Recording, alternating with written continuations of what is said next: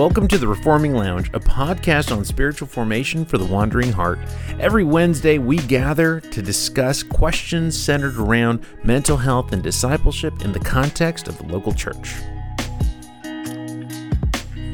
Well, good morning, guys. Welcome to the Reforming Lounge. We hope that you guys are doing well. My name is Marco, and I'm joined here by my friend and co host, Mike Fowler. What's up? What's going on? What's up, man? Not much, dude. How are you feeling? I'm such a jerk. I'm feeling fantastic. Thank you for asking. How are you feeling, sir? I'm feeling great. I don't have any allergies that are affecting me. Me neither. I mean, you sound pretty stuffy. You sound stuffy. Nope. yeah. Allergies are not good. I am, it is true. I am getting hit pretty, pretty intensely by allergies. Yeah. But other than that, I'm fantastic. Hey, that's good. Um, I'm glad. Life glad is you're good. doing well. Got my coffee, you know. Yeah. How's um Fowler Family Therapy? Boom! I said it right. Look at you. You did. You remembered the, you know, sequential order of three words. Yeah. So great job. I don't remember all of the things. Well, that's evident. It's going good though. We are, man, what are we doing new? So we've recently started doing EMDR intensives. And so EMDR can be really helpful for trauma. And uh, it's, you can do it in like chunks of time. So rather than just doing like, you know, one session at a time at like 50 minutes, I'll do like a four hour block with somebody. And it's like you're knocking out like a month's worth of therapy in like, you know, part of a day. So it's pretty awesome. Yeah. I mean, hence the name intensive. Is that is something like that too intense? Like how much information and process can a person actually comprehend and and, and absorb in four hours, especially if there's you know trauma in their in their in their past? I mean, they're processing through things. So, yeah, they're not taking in information during that time. Uh, they're just processing through the memories. And before we do that, there's a whole like treatment planning session that we do before to make sure that we're structuring things in a really helpful way. Um, and so, yeah, as long as you do that and set it up right, you know, you don't want to jump into it just like randomly without Okay, really having that full makes sense. context. Yeah, but if you if you plan it out right and structure it right, and you know put together what memories you're going to do in what order, um, they can be really effective for people. It's pretty Yeah. cool. That's awesome. How's that? uh, how's life in the DFW? Any more Ah, tornadoes? geez. No, no, I don't think so. Yeah, that's good. we we did kind of have a streak though where it was like yeah. really questionable weather. I know. Yeah. uh uh what was it jacksboro high school i think got like totally destroyed Like the roof got ripped off or something like that. Yeah, dude. Yeah. So that was a pretty wild night. I was doing sessions here, and I mean, we had the tornado sirens going off, and I mean, we, we didn't see anything. I think the winds just got really intense. Yeah. Uh, but our area specifically, we were, you know, okay. But, Yeah. I mean, well, Yeah. when I was up there a couple of weeks ago, I was up there last week. Um, a couple of weeks ago. Anyway, um, well, when this releases, it will have been a couple of weeks. Anyway, uh, when I was up there, you and Shelby were just getting back from California. Right. And yeah, and so we got up there and I think like four hours after we arrived on Monday is when there was like a tornado warning and everything was Oh, yeah. happening again. Man, it just felt like a warm welcome. That's what it felt like for me. yeah. Classic North Texas. Classic North Texas. Yeah. I forgot you had texted me and you were asking something about the tornadoes. And I was like, oh, I just got back from the store. I didn't Yeah. even know there was tornado warning. Yeah. Yeah. I mean, it, it was pretty crazy when I went out, but Well, yeah, dude. I mean, we got back. the the the weather had said it was supposed to start like raining at the time that you know we were up there for for the whole Acts 29 assessment stuff. And so Mhm. uh, the assessors and some of the other A29 staff, we went and grabbed dinner at I forgot what restaurant. Um, that's walking distance from the hotel. Hmm. And so one of the guys Not had Babes. said, "What was that? Not babes. Not that was no. I mean, we eventually went to Babes, and was not a Why fan do you look so sad, bro? Jeez. because Okay. Babes, ahead. man. Come on. Yeah. Anyway. Go ahead. Um, and so we went to I forgot where. Anyway, and one of the guys said, "Hey, if you want to, if you if you're a gambling man, just know there might be rain on our way back." And so we went. We had dinner. We sat outside. We walked back to the hotel. No rain. And I was like, "Oh, I don't think this storm is. I don't think the storm is really going to happen." and then it just gets darker and darker and that's when the tornado warning like kind of drops and uh, people were concerned in the hotel and that's when i that's when i just kept thinking like this is such a warm hug from an old friend Mhm. um yeah like i knew rebecca was a little nervous i was like no it's Oh, okay yeah. we just sit in the tub Yeah, uh, that's fine. Stand outside, just watch the clouds, see it coming in. Well, so what's That's what- crazy is the next morning. I don't know if you checked the, the the the news or anything like that. Like the next morning, like a tornado did hit, and it wasn't even too far from the area that we were in, which is the same area that you live in. Like it wasn't even too far. It was it was just a couple of miles northwest of us.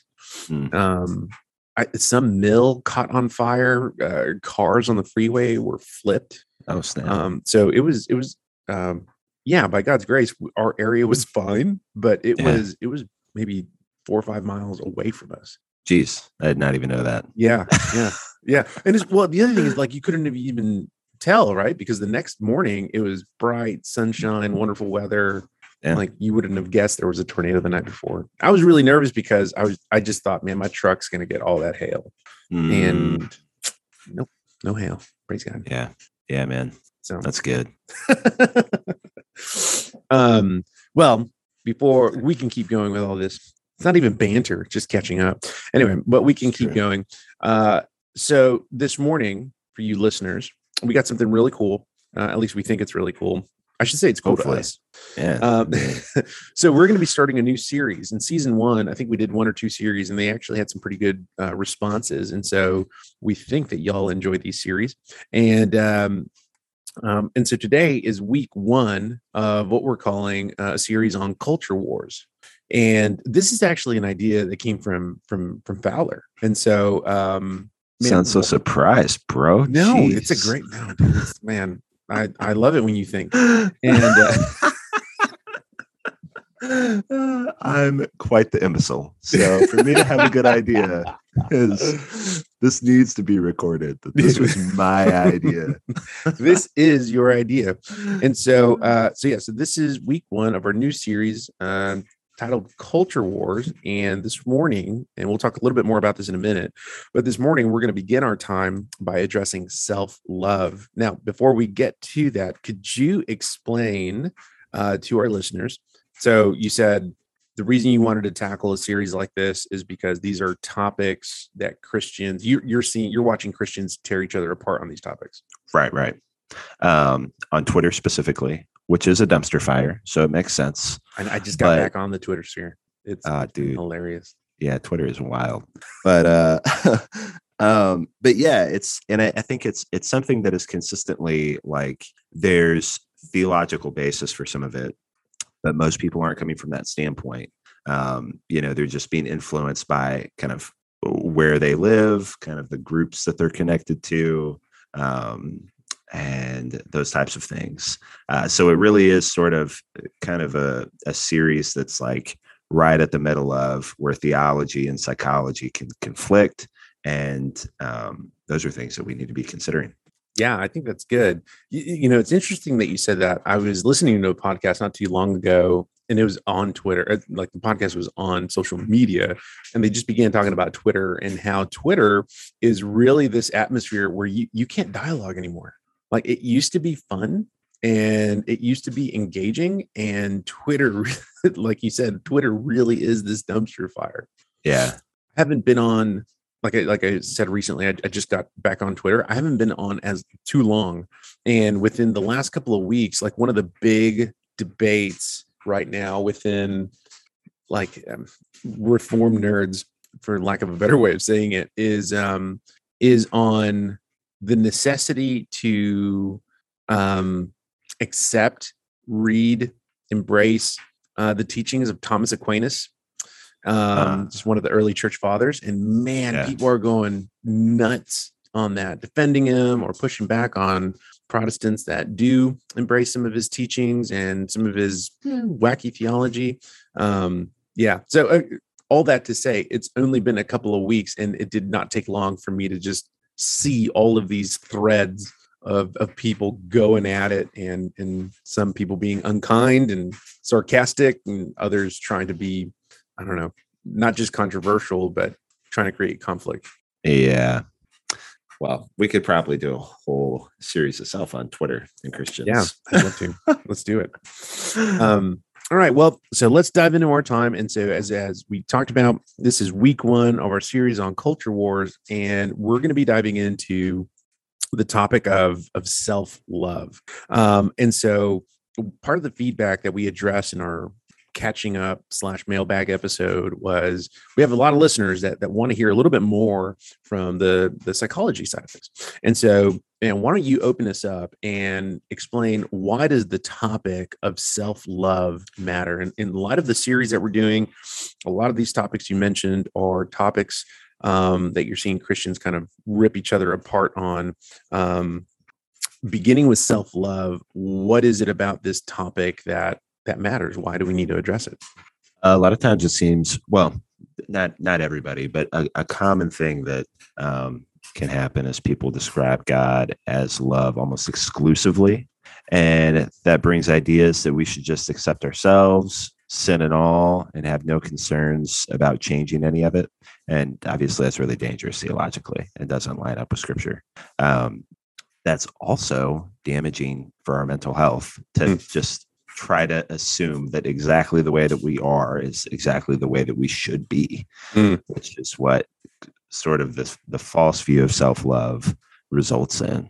Right. So that's one of the things we'll talk more in depth about, but that's kind of to be brief. Yeah, that's good. So, man, I think in a in a nutshell, it's it's um you see this both from from Christians and even those who who who are not almost embrace this lie that just because the way things are doesn't mean that's the way they're supposed to be right and uh yeah. and and it really takes things especially for christians i think it, it it takes the the nature and consequences of the fall um out and mm-hmm. just kind of um embrace like what you were saying like just embraces themselves as they are this is how god made me and it's like actually no there there's an underlying issue as a result of our nature that we're not we're not addressing.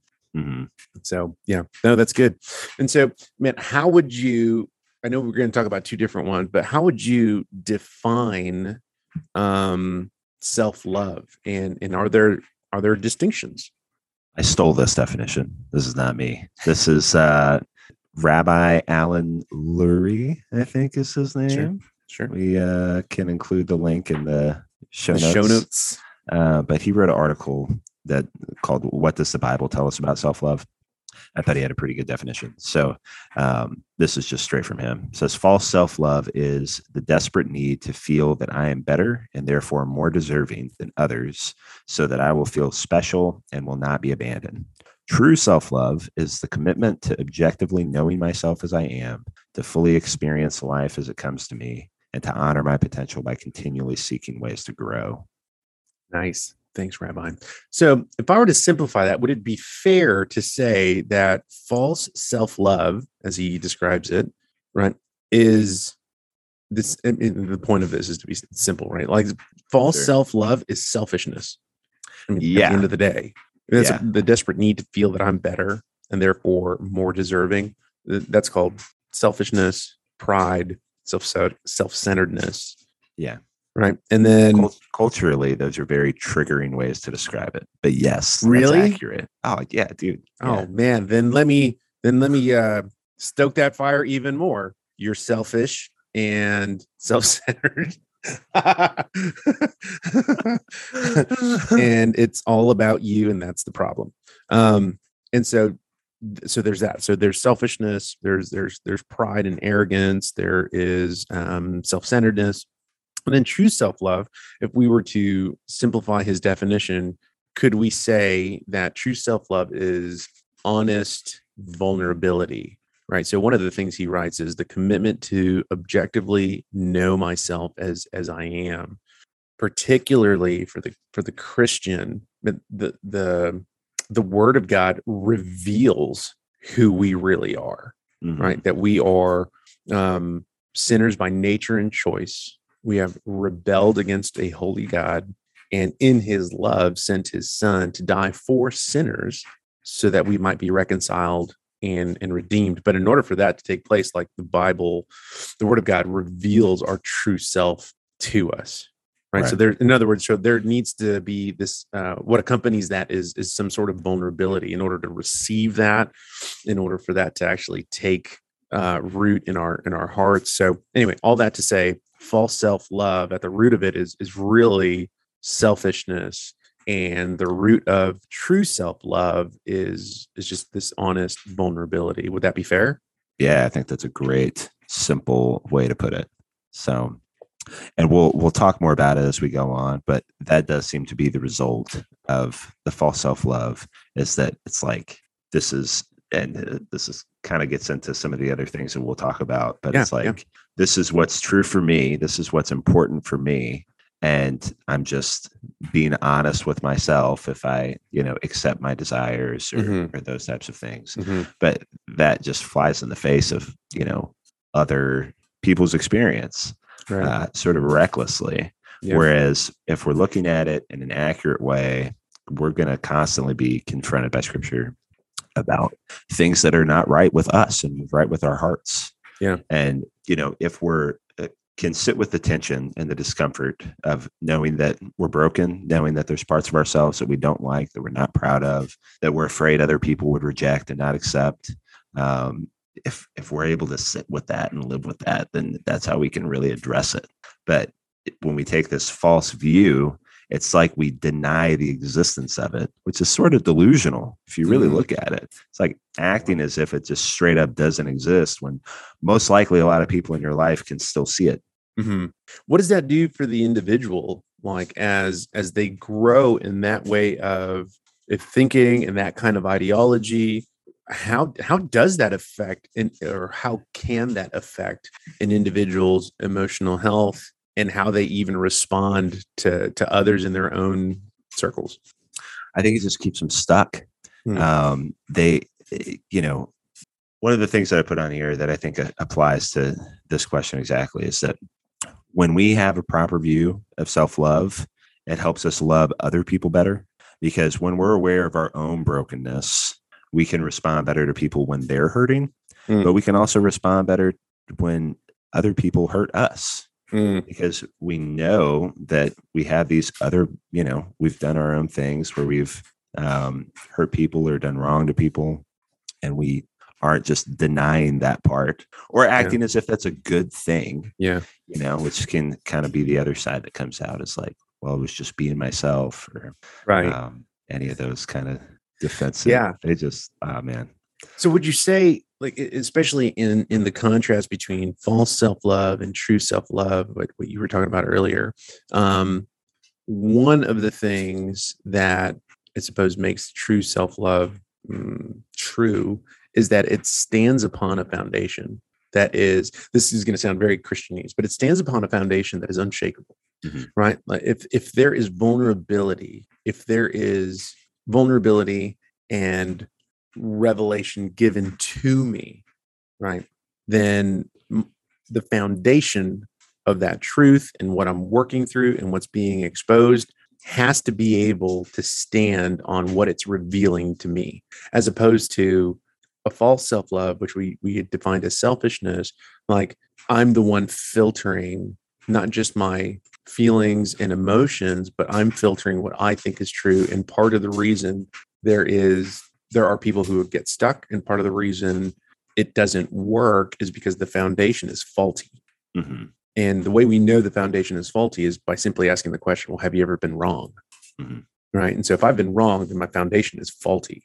Yeah. As opposed to a foundation based on revelation that has been given or or revealed to me. Those are those are two different ways of standing on, I suppose, truth. Yeah. Yeah. I think that's a good point. Um, because I think the, the flip side of it would be that we don't really have uh, like the the primary foundation would be just kind of self protectiveness uh, rather than you know an accurate picture of ourselves. Yeah, that we get stuck in self protectiveness, and so we it's like we can't look at ourselves in you know a true fashion, and Right. um, but that's sort of what it comes down to is that it's just like we're too fragile to be able to do that Mhm. for being straight about it. I think that it's like it's it's actually ironically kind of a weakness that's coming out because we're not like stable enough in our foundation to be able to look at ourselves and say, I don't like this part of myself. Right. And rather we just go, it's almost like a toxic positivity view of just like, yeah, I'm amazing. I'm perfect. Everything about me is so great. Right. Like, and if these people can't accept it, then they just can't accept me. Mm. That's like, you can't really accept you, Right. the true version of yourself, you know? Yeah. So, Yeah. How does this boil? Well, maybe this is the way to ask, but boiling it down, one of the things that that you had um, kind of chopped up a bit in in our notes offline was um, it's in the context of, of false self love, but I think it applies to just a, a general question. And and you'd mentioned about having a faulty view of what love actually is. So so whether it's in the context of self love or whether it's in the context of of love loving others, how would you define what love is? ooh, how would I define what love Boom. I mean, geez, that feels like a really hard question. But I mean, how would you define what love is? Don't. Marcus? This isn't. Jeopardy. You know. um, I mean, I, so when I think about love, I think about in the context of a of what a loving relationship would look like. right. And so I think ultimately what that looks like is there's going to be things that um, we do not like about people that we care about Mhm, and things that are really challenging about people that we care about. mhm. Um, and if you really care about them, you still have to be there for those parts as well. You can't just be like, you know, you're broken or difficult in this area, so I just don't have time for you. Right. Uh, we have to be able to be with that tension, um, even with the parts that are hard about Yeah. other people, because that's Yeah. just the nature of relationships. Yeah. And so, yeah, I don't know. Does that answer the Yeah, question? no, I feel think- like I, I could go that's good. on, but I think that's good, especially in the context of a relationship. Here's here's what Paul Tripp. Uh, here's how Paul Tripp defines love. Mm, He writes, "Love is willing self-sacrifice for the good of another that does not require reciprocation, or that the person being loved is deserving." And I mean, so- I guess that's okay too. Yeah, I know? mean, no, I mean, you were man, you were in that that that neighborhood. I could I could tell. I'm basically Paul Tripp. Yeah, So, you. Yeah, I mean, yeah, man, if you for it. basically just exegeted that. So mm, yeah, yeah, you're you- welcome. you should Paul. write a commentary on Yeah. Paul's I will. definition of love. I'll hit him up on Twitter. Let him know he's an idiot. But but it, what's interesting though is is without um without reading um without reading Paul Tripp's definition first, it's interesting that you went to the example of of a relationship. Mhm. And so I think and then and then reading Paul's Tripp definition, it's also in the context of a relationship. And so I think one of the things that's important to note before we kind of break this down, but I think one of the the important things to note is like I'm I'm processing this as we're as we're talking about it. It's not like I have it prepared, but um, an important thing to note is how love involves other people. Mhm. You know what I mean? And Yeah. um, and so how did so again? I'm processing this as we go. So if love involves other people, uh, where does this concept of self love come from? Because if we need Hmm. to first have an understanding of what love is, and if we look at it from a biblical perspective, right? First John says that um, we love God because God loved us first. And then in First John 4, he expands upon what God did in order for us to know that we are loved in sending his son to die on the cross for sinners, reconciling them and redeeming them to himself. And so, can self love genuinely be obtained apart from a relationship? Now, that doesn't mean I'm in a, in a relationship as far as marriage. That might just mean, man, what my understanding of what God has revealed to me through his word and in his son. And that's a relationship in and of itself. So, uh, a vertical relationship. So, yeah, can would does self-love exist apart from a relationship? Wha- I mean, I think so. Okay. Um, I, I don't know. I was just asking. I'm just processing, So- man. Right, Yeah. right. And Yeah. so what comes to mind as you're saying that is in Matthew when he said, I mean, he says to love our neighbor as we love ourselves. Yeah. Yeah. Right. And so I think it's it's still there. It's like we can think of it. I think I naturally think of it in a relational context. hmm Um, but how we treat other people, we should treat ourselves in a similar fashion. Sure. right? And so there's parts of ourselves that we don't like that we have to Right. tolerate, that we have to sit with.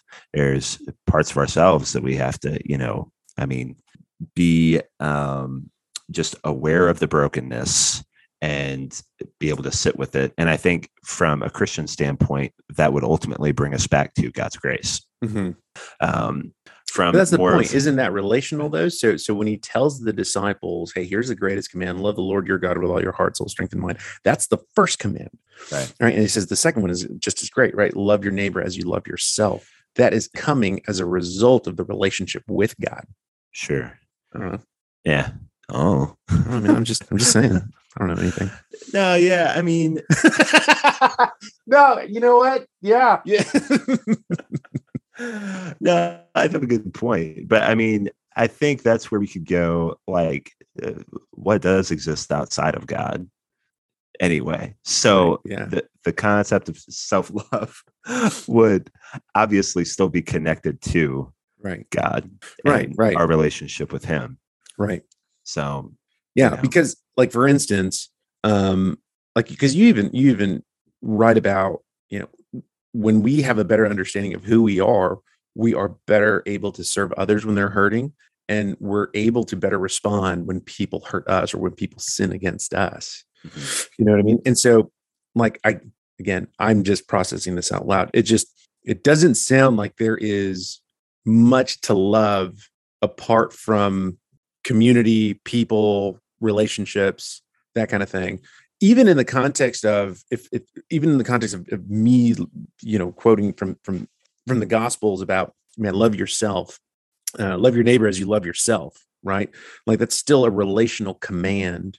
And when you consider Tripp's definition, which is not the be all, but it's a good definition, right? He says love is willing self sacrifice. So, yes, there is self sacrifice from me to someone else, for instance, to me to my wife. But in addition to that, in my daily walk when I'm when I'm by myself, as an example, um, there is a dying to myself right? Dying to the selfishness dying to my sin right? That's a that's romans 8 that's um uh, ephesians 6 right? That is that is me dying to myself and my and my desires so that my eyes would continually be fixed on on the lord jesus. Now that doesn't mean that well actually i'll ask that question in a bit but i, I don't know. I'm having a hard time like really wrapping self-love. I get the concept. I'm just not seeing it apart from a relationship unless i'm just being very very selfish.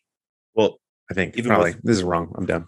Where I think you were going right there, though, it takes me to so we're we're dying to ourselves, right? And there's parts of like desires that we have, Yeah. um, and things like that that we know are not good that Yeah. we have to turn away from. Uh, I'm viewing that as loving ourselves rightly right because there's things that we want that we know we shouldn't want. Yeah. And so we're turning away from it. And so when we're turning our eyes to Jesus, that's like the most loving thing that we can do for ourselves because we're turning away from, in some context, like things that we're desiring that we shouldn't be desiring right for the ultimate good. yeah. So then how loving- do you how do you reconcile for instance man the reason i'm turning from them is yes i don't like this about myself. I need to put this to death. And this is a way in which i'm loving myself. How do you also reconcile that the reason that i'm able to turn away from the power of sin is because the holy spirit dwells in me? Oh man. Um, dude, I don't even know how to answer that. no, so here's what like I agree. I think I no no I, I don't think I agree with everything that you're saying, right? Yeah.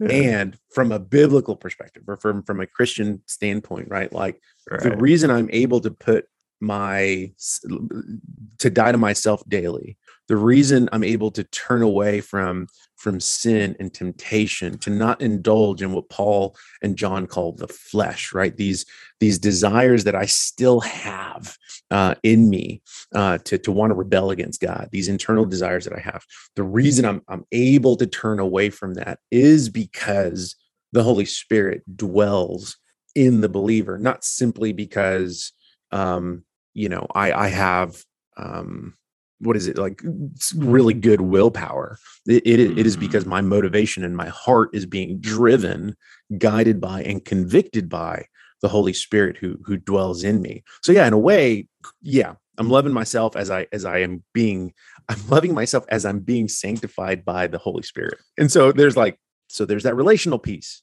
Right. and so i don't know. Again i'm just processing it. Hey man i could be totally wrong. You it looks like I stumped you a little bit. I'm sorry. That's okay. That's okay.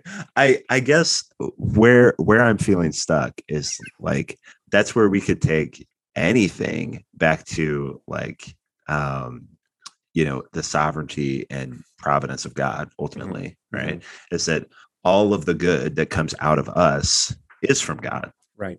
But then there still is our sinful nature that we are right conflicting with. Right and so I, I, I guess where I'm feeling stuck is like we're we're sort of talking more in the vein of I think originally of like how people view this on a on a regular like day to day basis. Right, right. Yeah. Um, and like theologically, I don't disagree with you at yeah, all. Yeah. I think that you're right. But I think that's if people were looking at it strictly in those terms, they wouldn't be stuck. Right. Right. But what's coming in against that is kind of going back to this overall idea that God just wants us to be happy. God loves me exactly as I am. And those things are like theologically inaccurate in different ways. Right, right, right.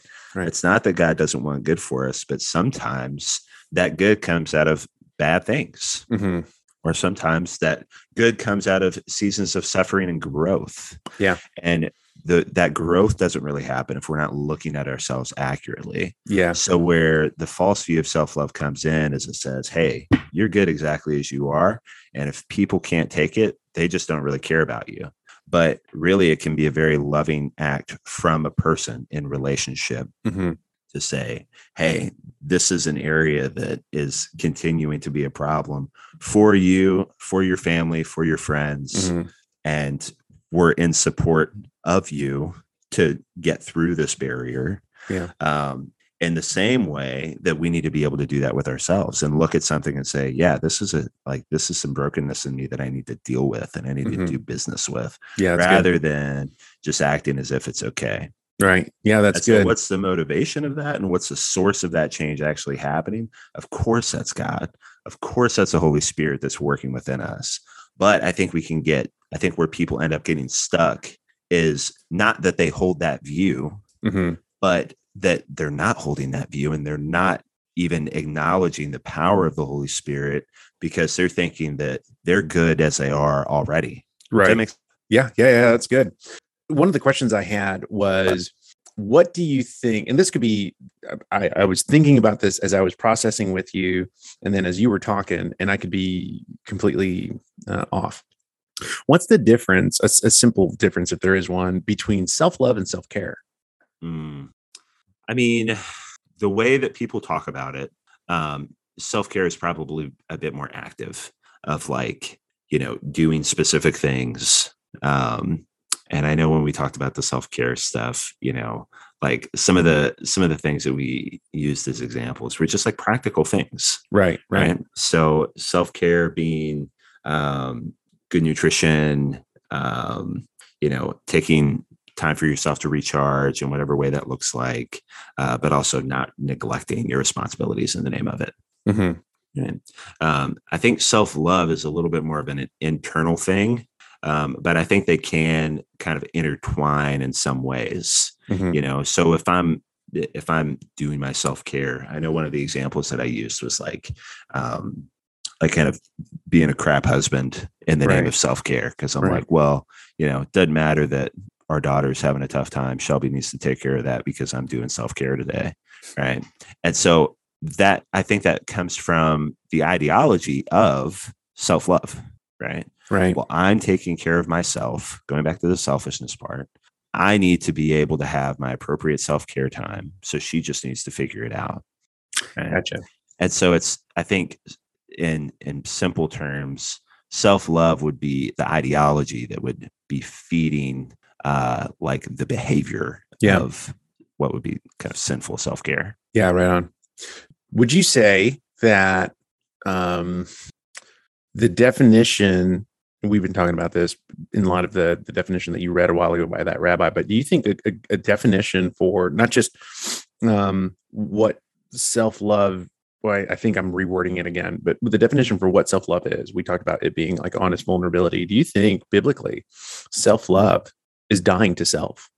Right in Luke nine, Uh, right? Jesus says, uh, whoever wants to be my disciple must deny themselves and take up their cross daily and follow me. For whoever wants to save their life will lose it, but whoever loses their life for me will save it. What Yeah. good is it for someone to gain the whole world and yet lose or forfeit their very self? So, from a Yeah. from a Christian perspective, self love is dying to self. And the way that is mm, seen, manifested is through honest vulnerability. Because in honest vulnerability, I'm able to receive counsel, I'm able to confess my sin because of what you know what you said. I'm, I'm aware of, of things that I need to, I'm aware of my sin, I'm aware of areas that I need to grow in and change in.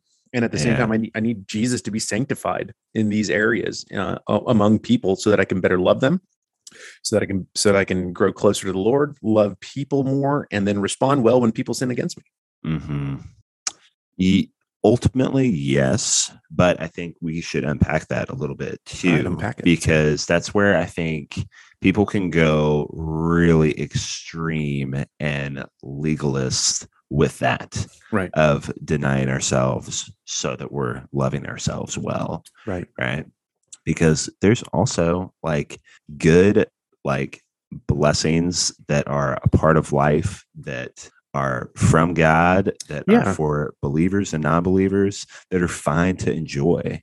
And so we can take denial to a really extreme point, I think, um, that would ironically also conflict with a healthy view of self-love.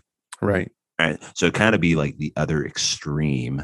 Um, if we're just like denying everything out of the name of holiness, um, Right. when when really it's self righteousness. Right? Yeah, and I think that would be that would be something to to definitely um push back on. The reason you the reason I say that is because you, you mentioned um for instance, you know that there are these things in life that God gives for us to enjoy. And that's true. That's that's rooted in in what Paul tells Timothy uh in I think it's first Timothy 6, right? Or where he talks about the uncertainties of of of of, of riches but on God who richly provides us with everything to enjoy. And so he's talking specifically about just these daily gifts that God gives us to to enjoy. But in addition to that, like when you consider um, when you consider the book of Ecclesiastes, right? Like he is trying to find meaning, and this is a tangent, so I won't go into this too long. He is trying to find meaning in the beginning of the book. He's trying to find meaning of life, and meaning in life apart from God Yeah. and he's going all of the routes that we would i think want to go ourselves and continually finds himself dissatisfied. And on a number of occasions what are called the enjoyment passages are these conclusions that he comes to where he says man i have realized that the thing to best enjoy are these gifts from god to eat drink and enjoy our toil this is a gift from god. So it goes back to these like daily enjoyments these gifts that god has given us um to which to which yes i i would agree.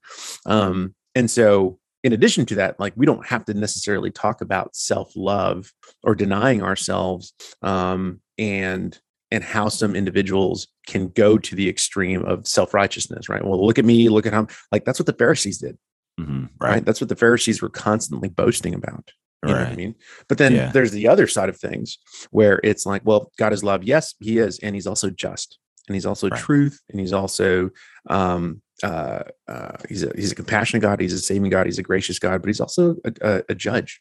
Mm, Right. So we're not going to idolize this one attribute and neglect the others just so that I would feel good about myself. yeah. Yeah. It's super dangerous to, to Mhm. do that. Right. Yeah. It's like you're choosing the parts of God that you prefer, Right. Exactly. Yeah. which is sort of the ultimate like stance of pride. Yeah. right? Yeah. Yeah. Yeah. is I, I don't need to worry too much about God's justice. I need to like God's just loving. Mm-hmm. Yeah. That's that's, that's what matters. Yeah. Like, Instead no, of in the, being in the place where, man, I'm gonna I'm gonna deny myself, especially when things are hard. I'm gonna deny myself. Mm, But even in a good season, I can still deny myself and enjoy the gifts of God. Yeah. Yeah, man. hundred percent.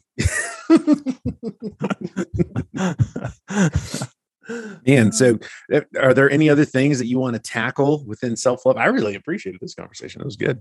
Yeah, I felt stuck for a minute, but then I just threw our notes out the window and I was like, hey, I'm just with you, bro. I'm gonna think about where you're going. So well, I, I've got some questions that I'd written up for you that I Oh, think we yeah, should yeah. Um, so how do you think self-love impacts sanctification? I think that's part of what we were talking about, right? I, I Mm. think self love impacts, can impact our, our sanctification if we are trying to live life apart from God. Mhm. You know what I mean? It drives us away from Him. Uh, ironically, it hardens our heart. Um, it makes light of sin um, and and the condition of our own hearts.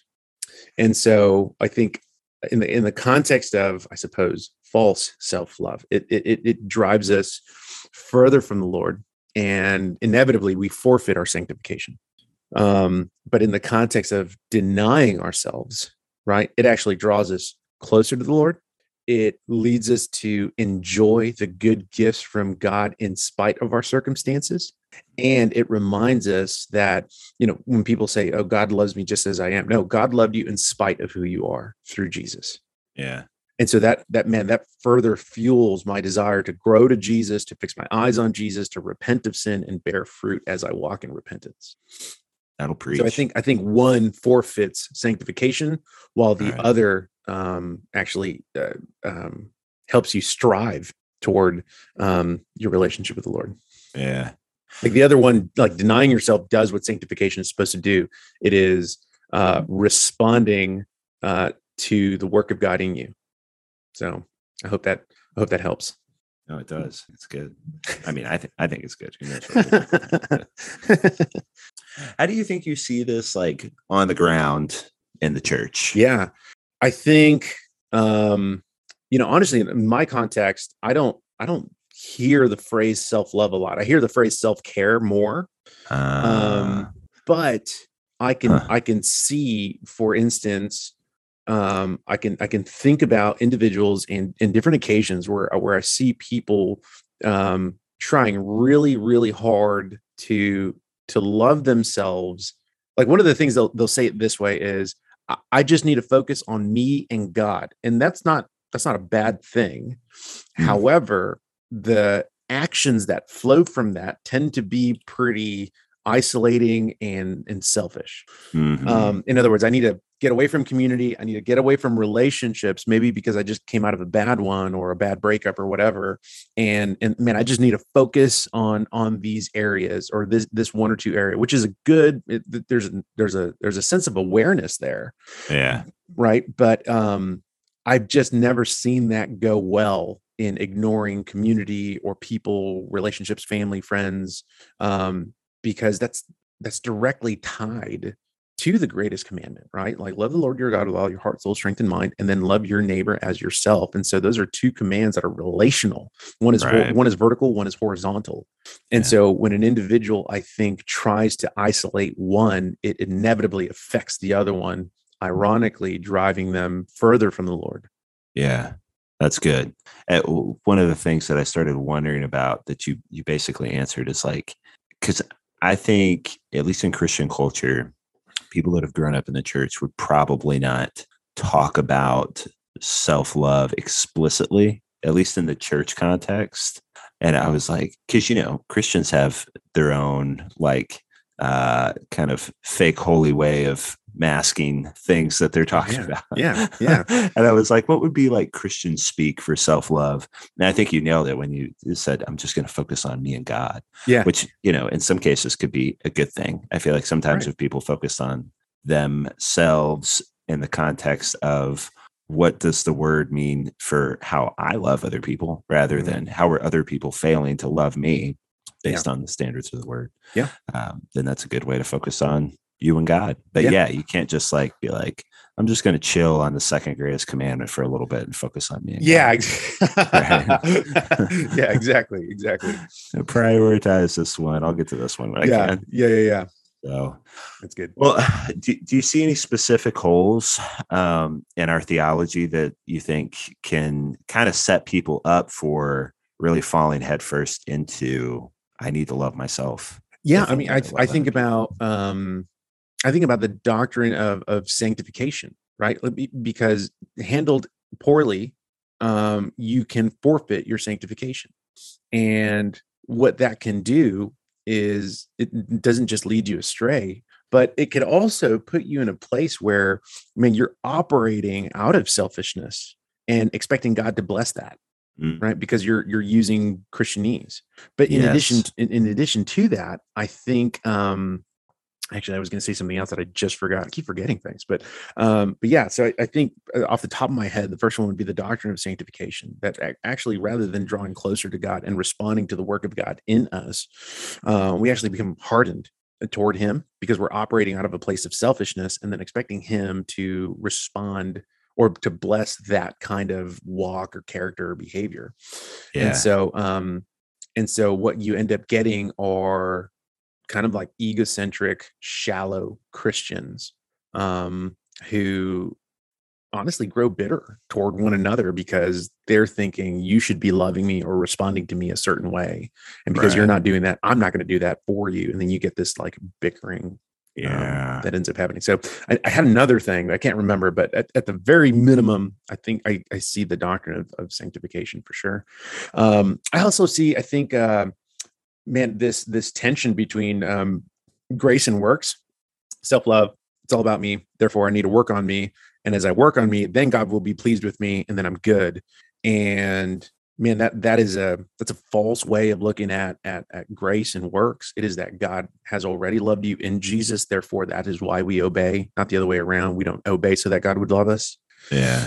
and so yeah i think i think those two things Oh, I brought up something for me as you were answering that first part on sanctification. Um, and like, I, I feel like I've noticed that in myself sometimes of Mhm. where selfishness comes up, like in my prayer. Mm. And so this is more of a question of like, Okay. this is, this is kind of how I end up going about this in my own walk.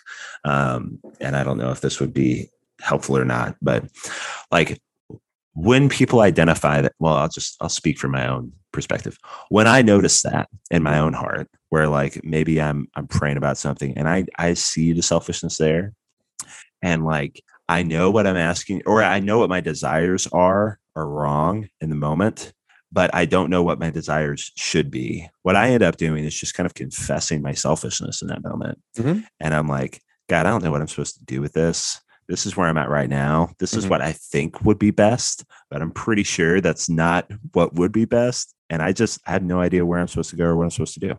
yeah And so I'm just hoping that you'll like change my heart Yeah. and help me look at this rightly. Yeah. Um, I don't know. Is that a practical way to go about it? yeah i think so I, I- yeah absolutely i mean i think that's what you see in the psalms you're seeing them wrestling with the truth of god and recognizing their faultiness and then they Mhm. pray towards god's character and towards god's goodness and then they like confess uh, Yeah. the psalmist confesses uh, confesses his uh his faultiness and then it, it- it i think looking back at it and in our eyes it sounds like it's this up and down wave of emotion but that's actually the point. Like the psalmist is going back to um, denying yourself and and vulnerability. That's what the psalmist is doing. The psalmist is, is dumping his heart out yeah. and then turning to the character of god and then dumping his heart out again and then turning to the character of god he's not dumping his heart out and then saying god fix this or man look at what you've done he dumps his heart out in light of hard situations or just emotions that he uh, is is working through and then his his own response to that is to turn to the character of God. Okay. Yeah, that's good. That's a good point. Yeah, it doesn't it doesn't void him of of confession. Um, it doesn't it doesn't take him away from honesty. Um, but even in those in the in the context of many psalms, even in those hard moments, even in those dark seasons, he's turning to the character of God, and he's turning to the character of God whether God responds or not. Ooh. You know that's Psalm eighty eight. Yeah. Yeah. That's good, man. um what is it psalm 88 uh so for instance psalm 88 verse 18 says you have caused my beloved and my friend to shun me my companions have become darkness. In psalm 88 god doesn't respond. We don't we don't see god respond to the psalmist but that doesn't annul the psalmist from confessing his heart putting everything on the table and turning to the character of god. That Mhm. doesn't keep him from doing that right? So he he opens up psalm 88 by saying oh lord god of my salvation right? I cry out day and night before you let my prayer come before you incline your ear to my cry. So he's crying out god this is who you are and what you have done. Please hear me out.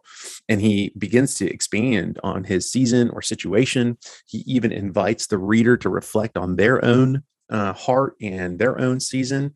Um, and yeah at the end he says my companion has become darkness. Yeah. Yeah. And so I think that is a really good definition, or that's a very good biblical, practical view of that's what it looks like to deny yourself in Mm, spite of whether or not God responds right now. And I'm going to Yeah. place my trust in Him uh, because I know that He is good. All right, He's He's turned to His character. Um, Right. I know that He is good, and, and and even in this dark season, um, in spite of how I'm feeling, God is good. That's good. All right, man. Yeah, dude. Well, I think at that uh, yeah, You- that wraps you- up our time. Yeah, you get the last word today because you always. I don't, I. I don't know, man. I think uh, I'd love to hear from our listeners on on on their possible views of, of self love and then denying ourselves. So, Yeah. um, but man, this was a really good conversation. Again, this is episode uh, one on this new series of Culture Wars as we tackled self love. Hope you guys enjoyed it, and we will see you next week. Deuces. Thank you for listening to the Reforming Lounge podcast. Follow us on social media at the Reforming Lounge on Instagram. If you have questions, we want to hear from you. Visit thereforminglounge.com.